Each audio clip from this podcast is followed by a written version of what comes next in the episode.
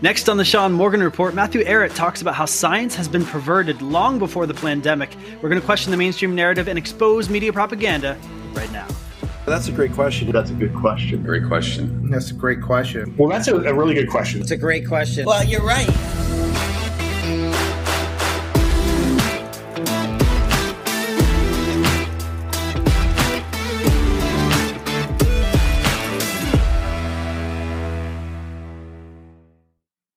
Matthew Ehret is the editor of the Canadian Patriot Review. Matt, thanks for joining us. Tell me why you decided to write this new book about Science Unleashed. Well, the purpose was, I suppose, to think about a follow-up, because I had written a 4-volume book series called The Clash of the Two Americas. And one of the things left untouched within the 4-volume sort of reconstruction of the story of the deep state in America, where did it come from? How was it organized by the British Empire? What is the British Empire? That's still undead, that's still an active force that interfaces with, you know, various political cults like the Fabian Society, the Roundtable Movement, the Rhodes Scholar operation that did so much damage. So in terms of shaping our history, our narratives, the models, even in science, that like Eric Lander, the guy who was the head of Joe Biden's science policy, was a Rhodes Scholar, right? Indoctrinated in Oxford, like they all are, and reinfused back into the USA.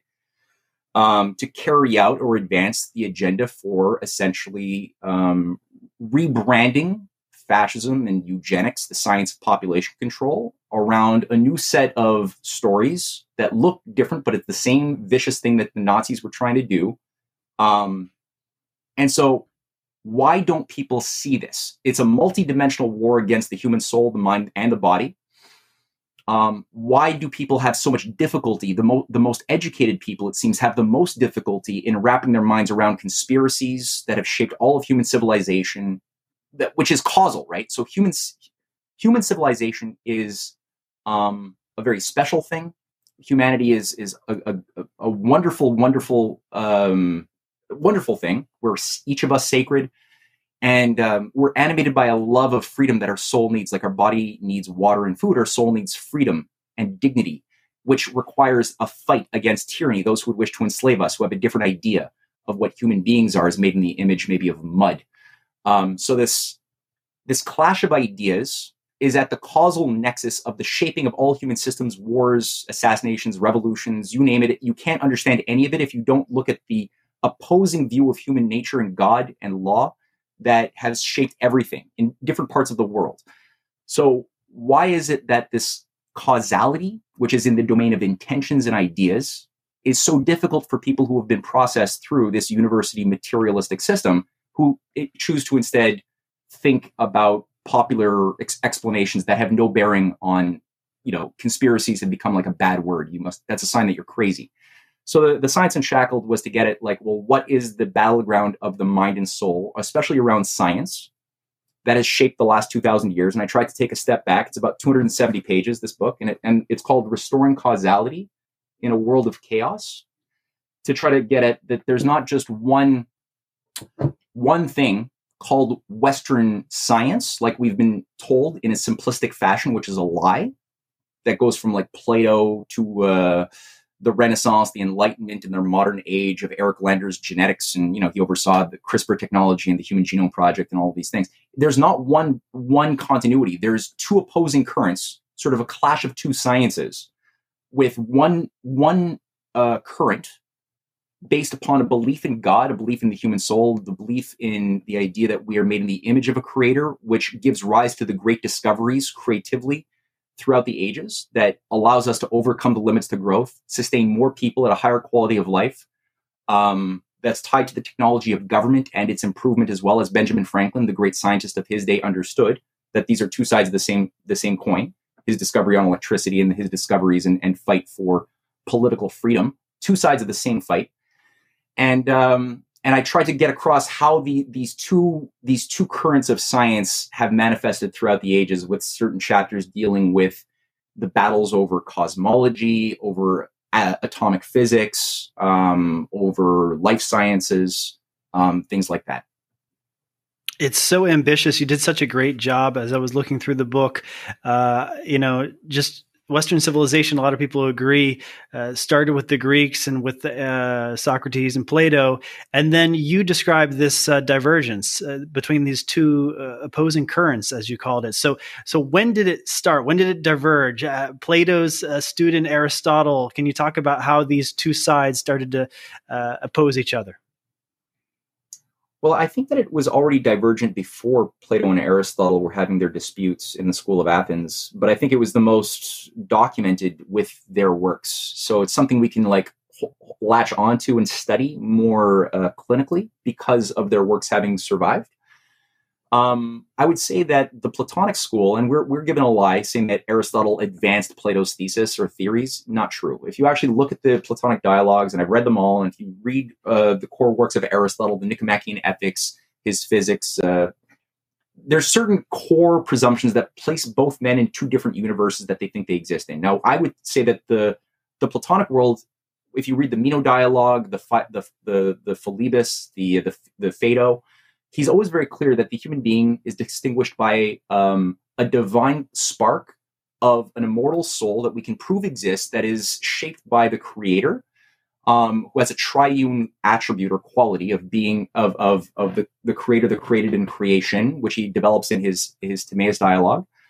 So there's an idea of a soul. Whereas in Aristotle, there's an idea of a blank slate, that there is no soul that pre-exists, but rather we just are tabula rasa, which means that those who control the levers of truth, the definitions, are those who have power, who can impress their will onto the students or the victims within that society that they wish to influence. So whereas Plato's getting across in his allegory of the cave that the point of the true philosopher is to love wisdom, not to act like a sophist and say that you have wisdom. And that means not only getting out of the cave where people might believe that in shadows being real, cast by shadow makers behind them, that they don't know exist, but also the willingness to go back into the cave out of love of your fellow man, even at risk of your own life, which is the part that the oligarchy, who likes using Plato's Republic as a guide for their manipulations, they don't like that part that Plato, or through the voice of Socrates, says the true philosopher must, after learning how to think and use the eyes of reason to look at the world as it is through knowledge instead of through the senses, then go back morally into the cave to help others. They hate that part because that's the part that, again, a Benjamin Franklin, a Martin Luther King Jr., a JFK is tapping into when they're developing their courage and creative powers to fight against systems of global evil. So yeah, that's one of many differences between the Platonic and Aristotelian way of thinking of human beings, the creator, and the creation that we're supposed to be exploring. And here we are in the modern age where you have these different gurus, technocrats talking about merging with the singularity and installing brain chips and so forth. And you never hear any of them talking about liberating others from slavery or mental slavery. It's always just, we are gods and we need to liberate ourselves and just bask in the glory of our greatness once we merge with the machine. So such a different philosophy. I'm even reminded of the Eastern religions and Buddhism, where once you achieve enlightenment, you're supposed to actually go back and through many lifetimes and help enlighten others, not just stay in nirvana and enjoy yourself. So there is this kind of moral versus amoral of the two schools of thought. And you talked about the creator versus the creatorless, the atheistic versus the believer as another way of looking at these two currents. So what are some of the other attributes of these two currents? Sure, yeah. Well, one of them is the idea that the universe is organized in a fashion which is knowable to the mind of somebody who has nurtured their poetic aesthetical identity, the sense to render one's soul sensitive to higher beauty, higher sentiments, is an important component of the Platonic philosophy that takes note that if we want to avoid the error of projecting our own neurotic disorders onto the creator when we conceptualize what the essence of the creator is, which is what oligarchs will do, right? The idea of a tyrannical god that wants obedience, kind of like a tyrant wants in a fascist world system. That's a mistake. You want to first tap into your love, the sense that there's a connection between beauty, truth, and goodness as different sides of the same thing, which is necessary as we cultivate our powers of mind and emotions to feel, again, universal sentiments, not sentiments like I like cake, that's very relative, but sentiments like I despise injustice. I am angered when the good is unnecessarily subverted for evil, when lies are believed in. That feeling that I get now that I had when I was, it's a similar feeling that I had when I was 5, though every particle in my body that makes up my bones, my skin, my flesh, my blood is different. That same essence of like Matthew at 5 years old who hated lies and hated injustice or felt something, it's a similar feeling, though more matured based on my discoveries over the years. So Plato in his Timaeus. So you're saying that the bad art movement, the modern art, which could be just a dot on the wall, and we're all supposed to stare at it, and we don't get it, so we can't enjoy the art world anymore like we could looking at a Cezanne. So this kind of modern art movement of perverting art from beauty to ugliness and celebrating ugliness is part of these two different schools of thought battling it out. Oh, big time. Yeah, most certainly. And that's why I even have a chapter in the appendices on the CIA's creation of modern art, abstract art, atonalism of Schoenberg and Jackson Pollock, all these things that are just paint splatterings, or as you pointed out, just like a dot. And if you could come up with if you could come up with some intellectual justification for that dot representing something seemingly deep, then it could sell for hundreds of millions of dollars, which is part of also money laundering, but it's also part of the initiation of the elites, the nouveau riche, into the inner clubs. They have to drop a few hundred million or $1 billion on this bad art that has been popularized by the CIA as part of the war against the soul of the people. Because if you can't judge what is beautiful, you no longer lose an important capacity to judge a lie, an evil, an ugly idea or intention. Because when you judge, well, what's the difference between a Barack Obama or a Martin Luther King Jr.? Well, they use flowery language, they use rhetoric, which appeals to emotions, but one actually has a beautiful, discoverable intention shaping the unfolding of the words, whereas the other has only lies and fakery with a very evil intention, ultimately hiding behind the words that a sensualist would not be able to discern. So you got to be able to have an aesthetically developed sense of universal beauty and how it is tied to reason. It's not separate. And the CIA broke that apart by saying, no, reason in art is the tyranny of reason that pollutes good art. And if you want to be a good artist, you have to be free to be irrational, free to have a cult of ugliness, to be ugly if you want to, because being ugly is more authentic and more honest. Because ugliness is the world, and the world is made of these ugly, polluting, hypocritical humans who lie to themselves. So a true artist must be an emotionally ugly expressionist that will reflect the truth of the world and not be a hypocrite trying to be beautiful when we're ugly. So it's all this baggage came in with that made us more pliable. I guess the two schools of thought at this point could be good versus evil when you put it that way, because when you think about Soviet architecture and the impact that had on the way people think about themselves and their peers and society.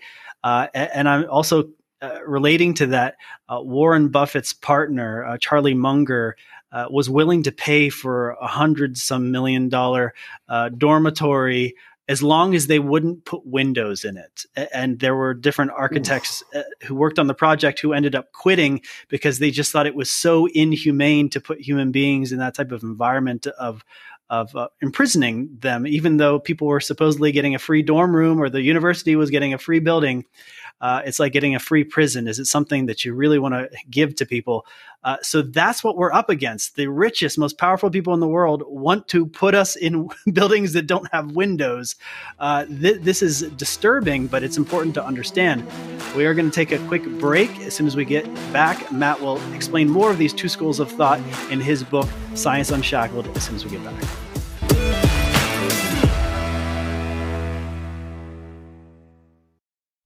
The world is about to shift.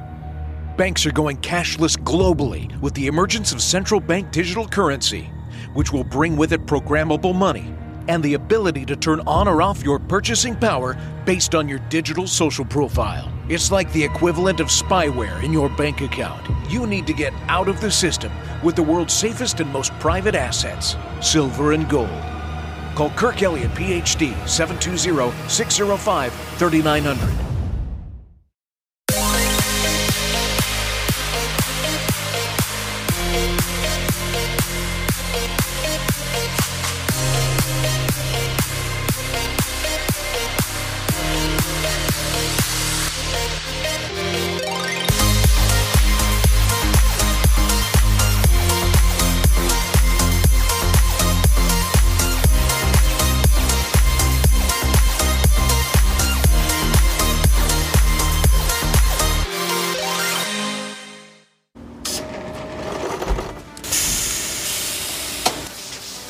When I invented My Pillow, my passion was to help each and every one of you. And 20 years later, all of your support is what keeps us going. Because of you, we've been able to create thousands of USA jobs and help millions get the best sleep ever. To thank you, my employees and I are bringing you a limited edition My Pillow.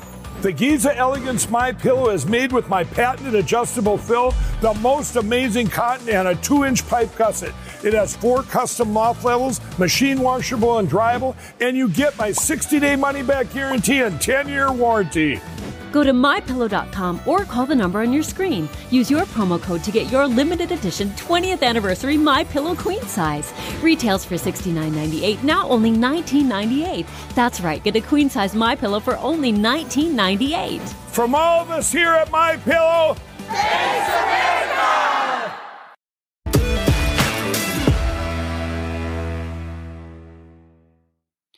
We're talking to Matthew Ehret, the author of Science Unshackled. So, Matt, there are these different figureheads in the history of science, like Newton. They form the basis of everything.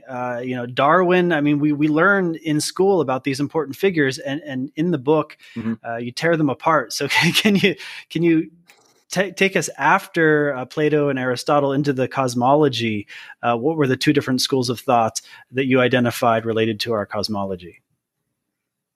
Yeah, sure. I did indeed tear them apart, so to speak. And I think the two opposing characteristics of these two schools of thought is that one presumes a universe which is ultimately animated by the absence of life, or otherwise known as death and decay, that the universe is almost like a clockwork universe, which has a limited amount of energy into making things move. And every time something moves, it takes up energy, which is then pulled out from the system as a whole as things are increasingly moving towards a death state. Otherwise known, it's been retooled in our current standard theory cosmology as the heat death of the universe at some point in the future. Now, the other school presumes...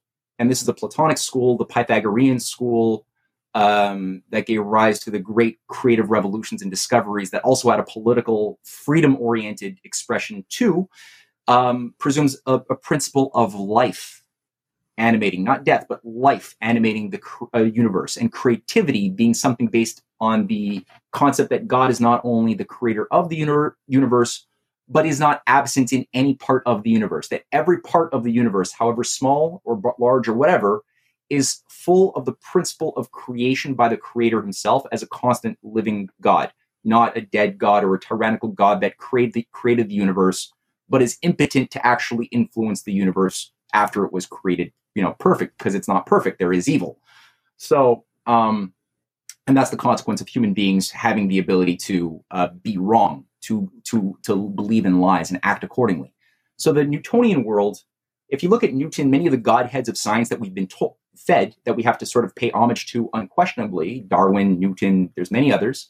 If you actually look at their writings and look at the source of their discoveries, because their equations often will have a functionality to them, the inverse square law or the infinitesimal calculus is useful, but the source of it is never them. There's always, you will find on digging, as I tried to get across in source documentation, what became known as gravity under Newton was actually discovered by Johannes Kepler over 80 years before Newton. The infinitesimal calculus attributed to Newton was actually made by people like the Bernoulli brothers and Gottfried Leibniz, a follower of Kepler, and all Platonists of the Augustinian tradition all following a Pythagorean thinking that the universe is organized harmonically according to a musical principle that also manifests visually in the geometric domain, that is tied to the five Platonic solids as well, which create certain proportions that have musical expression.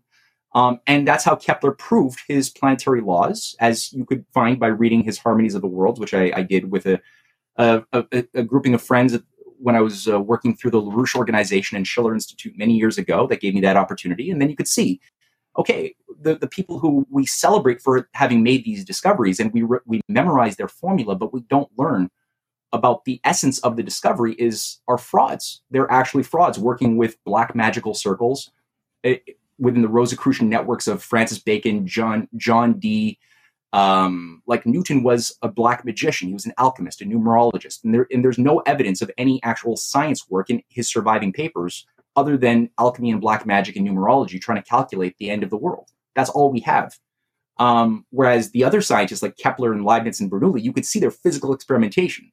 They're not trying to impose a mathematical view onto the universe, but they're trying to make their mathematical limited language adapt to the created discoveries of the universe. They're not, and this is the difference between the transhumanists and the eugenicists and the imperialists versus true scientists. They have the humility to know that we will never know everything. We will never be gods. We have to have that humility such that we can then make discoveries of God's creation and be more sensitive to how little we actually know, but how good we actually can be by acting according to those discoveries that allows us new freedoms to fly. When we discover laws of aerodynamics, right? When we discover the mysterious laws of electricity, we can all of a sudden use electricity in a way that allows us to overcome limits to growth, that allows us new abilities to sustain more people at a higher quality of life, which the oligarchy despises, the Malthusians, the controllers of Darwin like Thomas Huxley, the extension of Darwin into eugenics and social Darwinism under Galton and Herbert Spencer, and their extension into the transhumanists, led by people like Thomas Huxley, Julian Huxley, and Aldous Huxley. They all deny, they hate, they despise this fact that human beings are a species that of an open system. We can discover more of ourselves inwardly as we discover more outwardly. And you read the writings of people like Max Planck, Madame Curie, Mendeleev, who made discoveries where they were all using this Platonic, Augustinian, Keplerian method in opposition to those who would wish to undermine them, like the Copenhagen School of quantum mechanics around Niels Bohr and Oppenheimer and Heisenberg, who are just occultists. They don't make discoveries. They make descriptive models that can maybe find a limited use, but otherwise create an obscurantism that opens the door to justifying why AI will inevitably replace human beings because we're that limited unless we fuse with machinery to become, relevant again. So that's the. Well, I'm noticing a theme here of that. People who have that belief of no creator and the scientists who are leading that side of that school of thought are occultists and black magicians and Satanists. So this is disturbing to learn that some of these people who are put up there as heroes on a pedestal for kids in elementary, middle, and high school were part of this kind of dark school. So nowadays we've got the Fauci's, we've got the Bill Nye the Science Guys, and these various science figureheads that go around acting like experts and acting like they are the authorities.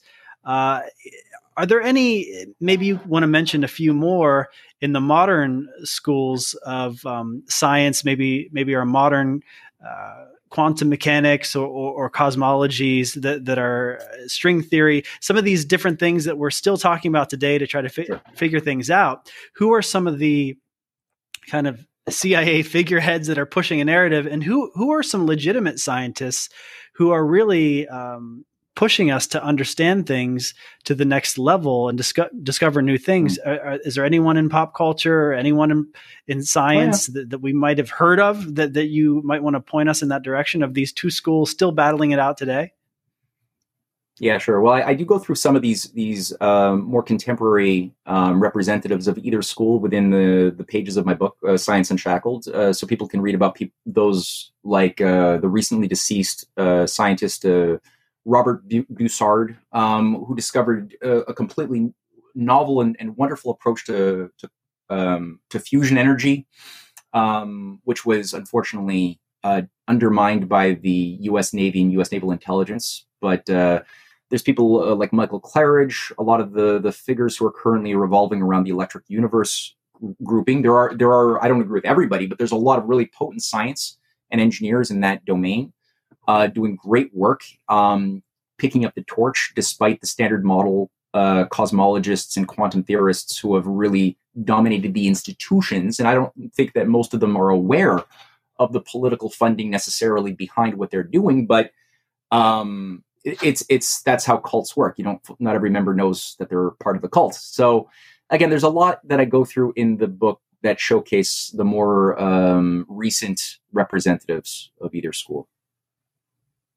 Right. And are there, what would you say to a parent raising a child right now to get them out of that public education type of mindset of obedience to authority rather than critical thinking? Just go back to that Platonic Socratic method of discovering the truth and building and creating and experimenting.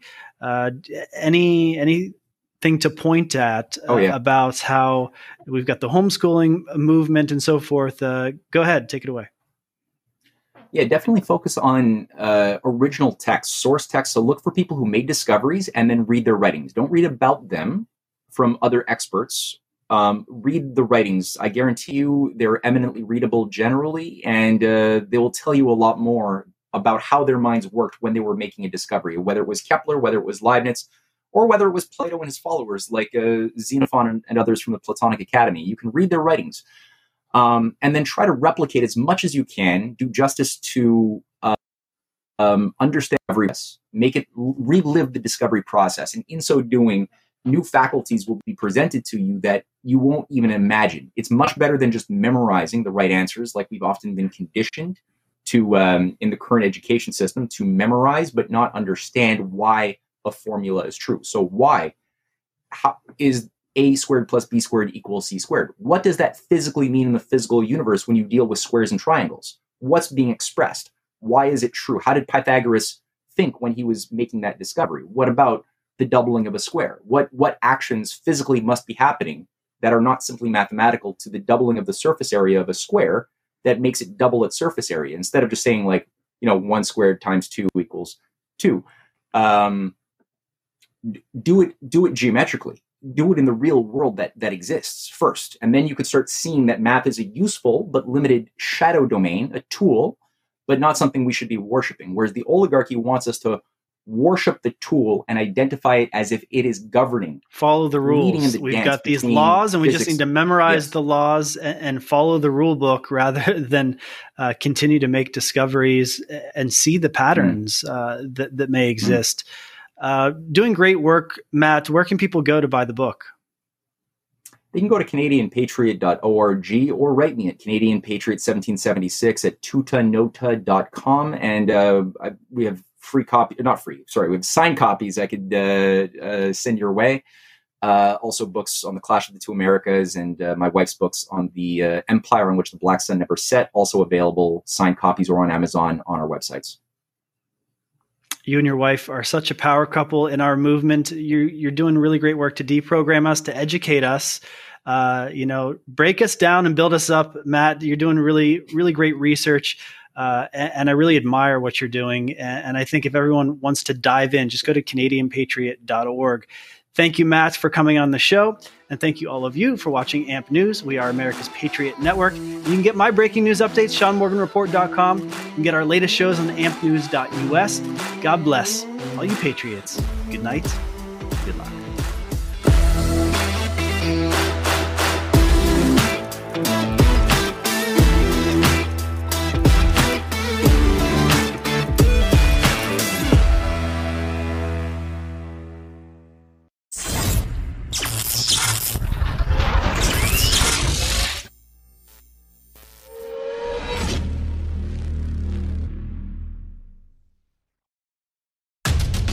Reach a loyal demographic of freedom-loving Americans who vote with their dollars. Promote your Patriot business on AMP News. Contact Sean Morgan at sean@ampnews.us.